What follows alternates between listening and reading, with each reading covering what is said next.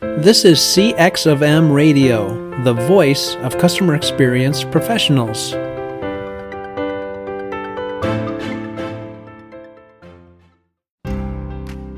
Welcome to People Talk. People Talk is about getting ahead at work, becoming a leader, establishing your personal brand, and motivating yourself and those around you.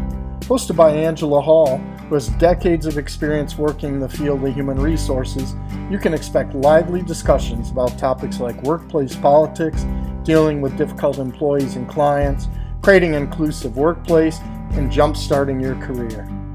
Here's your host, Angela Hall.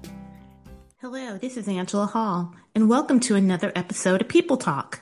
People Talk is where we talk about all things related to work, work life balance, advancing in your career, and just trying to be happy as we navigate through life.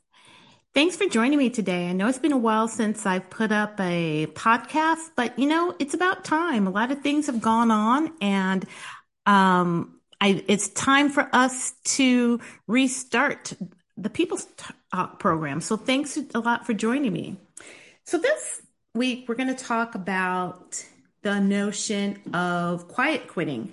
There's been a whole lot of talk um, around this concept.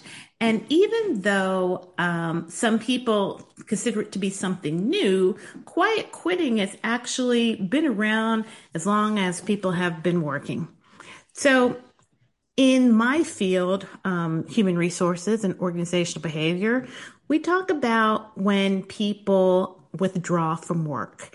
And we know that since the beginning of the pandemic, people have been withdrawing from the workplace for a variety of reasons. People w- withdrew from work altogether when, when it came to the great resignation. And people were leaving the workplace not only because they were having issues as far as getting childcare with the schools closing with the pandemic, or they were afraid to be exposed to COVID 19, particularly before we had the widespread availability of the vaccine for COVID 19. Um, but people started reevaluating their lives. You know, in, in the United States, in our lifetime, well, probably all across the world in everyone's lifetime, no one has ever seen anything like this. And so, um, people were really taking a step back and wanting to reevaluate what was going on. They enjoyed spending time with their family. They thought, well, you know, life is short. I might as well follow my dreams, uh, start a business, uh, go back to school, start concentrating on some hobbies that were interesting to me or trying to just see where I am in life. So we saw this great resignation. But the long and the short is, is that, you know, we had, um, we had incentives from the government um, when we were getting um, our COVID checks to, you know, uh, every month, people were like, you know, maybe not have been inclined to to to work, but the bills need to get paid, right? They do need to get paid. So the res- so the result is is that you know people have gone back to work, and but people still have this notion of wow um, I don't know if I am getting everything that I want out of this job. And even if I'm, you know, this job is, you know, an okay job, I realize that there's more in life than this job. So I want to have that uh, that work life balance.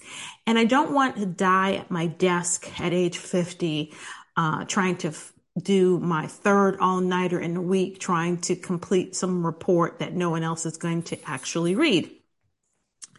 So, with the notion of this quiet quitting, um, how does it relate to customer experience? Well, the notion of quiet quitting is that people are not leaving their jobs. They're staying in their jobs because, you know, we need money to do little things like, uh, pay our bills, buy food, keep a roof over our head. But they're doing the minimum. And there are different terms for this. Um, in academics, we like to call it uh, retiring in place, meaning that someone is just going through the motions until they retire. Um, in China, I've read they call it lying flat. um, in the organizational behavior and human resources arena, we have a tendency, we have, we've called it withdrawal. And there are two types of withdrawal. There is psychological withdrawal, and that means that you're coming to work, but you're just not pulling your all toward it. You may be searching on uh, uh, YouTube for funny puppy videos. I do that from time to time to reduce stress. You could be doing things such as um, you know, playing fantasy football, daydreaming, trying to look for your other job. You're showing up to work, but you're just not all physically there. On the flip side of that, there is the notion of um, the we so we call that the um, psychological withdrawal. On the flip side of that is something called um, physical withdrawal. And that's when people just aren't showing up for work. They're taking those long lunches. They're taking those long naps during the middle of the day, which may be easier to do, of course, if you're working remotely. And so, you know, employers have to balance a couple of things. Employers have to balance the fact that um, people want to um, have some work life balance. They have to also balance the notion that the genie has been left out of the bottle. Um, when it, so to speak, when it comes to, for example, um, remote work, hybrid work, people are used to doing their work in their pajamas. I just was interviewed by reporters on Friday about the notion of what's going on at um, GM. So, GM in Michigan, of course, the automaker, they have decided that um, they want um, their employees to come back to work after being um, out work, working uh, at home if they wanted to. It was GM's um, initiative called Work Appropriately. Work Appropriately. And that meant that you could work how you wanted to work. Well, what happened is that now, um, well, a few weeks ago, GM uh, announced that they were going to have people come back. And there were some protests by their employees, so they kind of walked it back. But now they've announced that employees need to come back to work um, three days a week. Um, and there are some people who are upset. They feel that it violates the psychological contract between themselves and GM. And the psychological contract is the unwritten agreement, the way an employee feels that employer should treat the employee.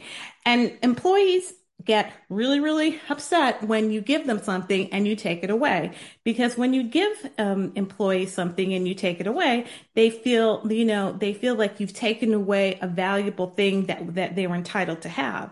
Well, in GM's defense, GM's called it work appropriately. They didn't call it a policy or right. They called it a, a model. And now GM is trying to navigate the issue of how do um, we do this without really upsetting our employees, especially because automakers and a lot of organizations that involve tech workers, for example, they're having a hard time finding tech workers, right? And but there's another side to it. You know, I'm showing all this side. This is a multifaceted type of issue. When you talk about, uh, for example, manufacturing, you don't want to create a workforce that's bifurcated, that is cut in two. That you have the the um, the frontline workers who are working on the assembly lines, toiling away, and they get, you know, they have to come to work every day. And then you have a group of people who just get to work at home. And, you know, it's perceived potentially by frontline workers that the people working at home are living this great life and they're kind of living off the, their backs. And so, um, I, I know that employers need to do things to attract and retain employees and you know and a lot of employees do want this flexibility but on the other side you need to make sure that you have equity in your workplace. So what is the answer you may say angela to all of this? I don't know. There's no simple answer. There are a whole bunch of things that organizations can do for example, be transparent when they're talking about modifying any type of policy. And I'm not saying GM wasn't. I'm saying that employers, though, need to do that. Giving them enough lead time. Um, when you're going to change these types of policies, uh, incentivize people to do things like, for example, I don't know, offer snacks, offer a slight bonus for returning back to work, um, you know, put some other types of, of nice things in the workplace, um, a gym, things that will incentivize employees to be a little bit more excited about coming back into the workplace. And when you have employees who are coming back, you know, once again, um, you have people who come to experience or get used to a different way of working. And they may feel like, ooh, I've just been going through the motions at home. Um, but how now that I'm in the workplace, I'm going to be in actual physical workplace, I'm going to be uh, um, subject to more um, inspection or oversight by their uh, bosses, and that may or may not be true. But to the extent that you can make people feel at ease about coming back, not make them feel that they're going to be under the microscope, um, that's something that needs to be done. So let's go back to our general discussion of quiet quitting. Why do people quiet quit? Um, for a lot of reasons. Um, but basically, if you look at what's going on right now, people are burnt out. People are sad. We've been in this um, pandemic for going on to our third year, and people just want it to be over. The economy is not doing that great. Prices are high. Inflation is really high. Um, the Fed has had to um, increase interest rates to slow down inflation. So the cost of, of borrowing money to buy things is uh, has increased.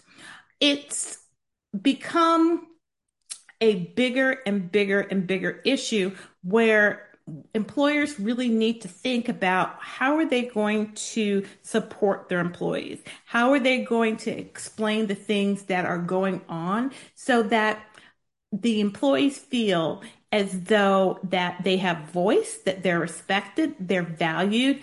And another thing is engagement. We know with respect to customer experience that um, customer experience and the employee experience are inextricably um, tied together because employees who are not engaged are not going to be giving forth that great customer experience. The other thing is that um, employees who do not feel engaged, they are not going to have that experience that's going to, you know, have that, you know, like two headed bi-directional arrow that's going to increase their engagement, ex- uh, make them feel good about their experience, and they transfer those types of attitudes, thoughts, behaviors into the service that they're trying to give to the, the customer. So we need to think about um, is this a new paradigm? Is this a new paradigm for how employees are thinking about work? Um, do you live to work or do you work to live? And then, you know, you think about like now millennials are the largest age demographic in the workplace. Millennials are the largest age demographic in the workplace. And so now you have all these folks who are saying, hmm, um, you know, I want some balance in my life. You know, I am a uh, person from I, I'm a, I am a um, Generation X, and you know, I went to college in the '80s. Greed is good uh, Wall Street and things like that. The the the standards for work life balance were a little bit different for my generation than it was for the millennials and now Generation Z, who is now starting to join the workplace. Um, and you know, Generation Z from all from all sides, they're looking like they're having a lot of the same type of values that millennials have. And that's something that um, organizations need to um, think about because if they feel as though their organization doesn't care for them if they feel that their that their um, boss doesn't care for them they're more likely to withdraw doing this type of quiet quitting one other thing is that when you think about this quiet quitting, you wonder like where is it going to lead lead? because, you know, there's research that shows that people oftentimes start out with that psychological withdrawal, which is the quiet quitting, and that may escalate to the physical withdrawal, which means not coming to work, uh, taking those long lunches, and then all and just either being fired or just quitting. And so it goes back to the issue now. Hmm. Should someone quit during a recession? There's an interesting um, Forbes article um, just that came out today, and it said the great res- resignation, quiet quitting right now. Is it safe to quit a job in recession? And it's a really good article, and suggest that you take a look at it if you are thinking about quitting.